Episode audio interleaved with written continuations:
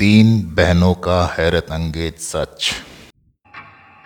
असाधारण शक्तियाँ और आत्माओं से बातें करने जैसी कहानियाँ किसी भी व्यक्ति को रोमांचित कर सकती हैं। लेकिन अमेरिका में रहने वाली तीन बहनों का जीवन कोई कल्पना या कहानी नहीं, बल्कि कुदरती रूप में उन्हें ऐसी शक्तियाँ प्राप्त थी, जिनकी सहायता से वे तीनों मरे हुए लोगों की रूहों से बात कर पाती थी। 1848 में न्यूयॉर्क में रहने वाली इन तीन बहनों ने महसूस किया कि उन्हें अपने आसपास अजीब अजीब आवाज़ें और घटनाएँ दिखाई देती हैं।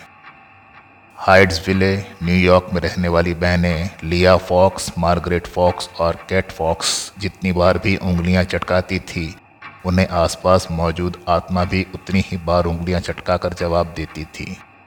वे आत्माओं से इसी कोड वर्ड में बातें किया करती थी।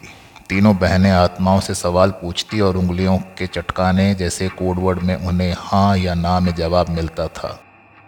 अपनी इन्हीं खूबियों की वजह से तीनों बहनें अमेरिका में बहुत मशहूर हो गई थी। उन्हें सेलिब्रिटी का दर्जा दिया जाने लगा था। उस दौरान बहुत से परिवार ऐसे थे जिन्होंने युद्ध में अपने पिता, बेटे या पति को खोया था।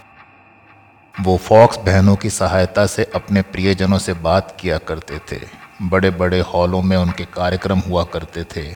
वर्ष 1880 में उन तीनों में आपसी मतभेद बढ़ने लगा, जिसकी वजह से उनके बीच बहुत झगड़े हुए। उन्हें शराब की लत ने जकड़ लिया था। 1888 में हुए एक कार्यक्रम में उन्होंने सार्वजनिक तौर पर यह कबूल किया था कि उसमें कोई शक्ति नहीं है। बस वो लोगों को बेवकूफ़ बनाती थी।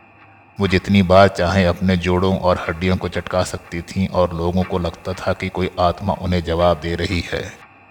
लेकिन वहाँ मौजूद लोगों ने उनकी बात नहीं मानी थी क्योंकि लोगों ने खुद बेहद अजीब चीज़ें महसूस की थी। उनका कहना था कि फॉक्स बहनों में अद्भुत शक्ति है। उन्होंने कुछ ऐसी बातें बताई हैं जिनके विषय में कोई भी नहीं जानता था। ये सब शक्तियाँ मनगढ़ंत नहीं हो सकती।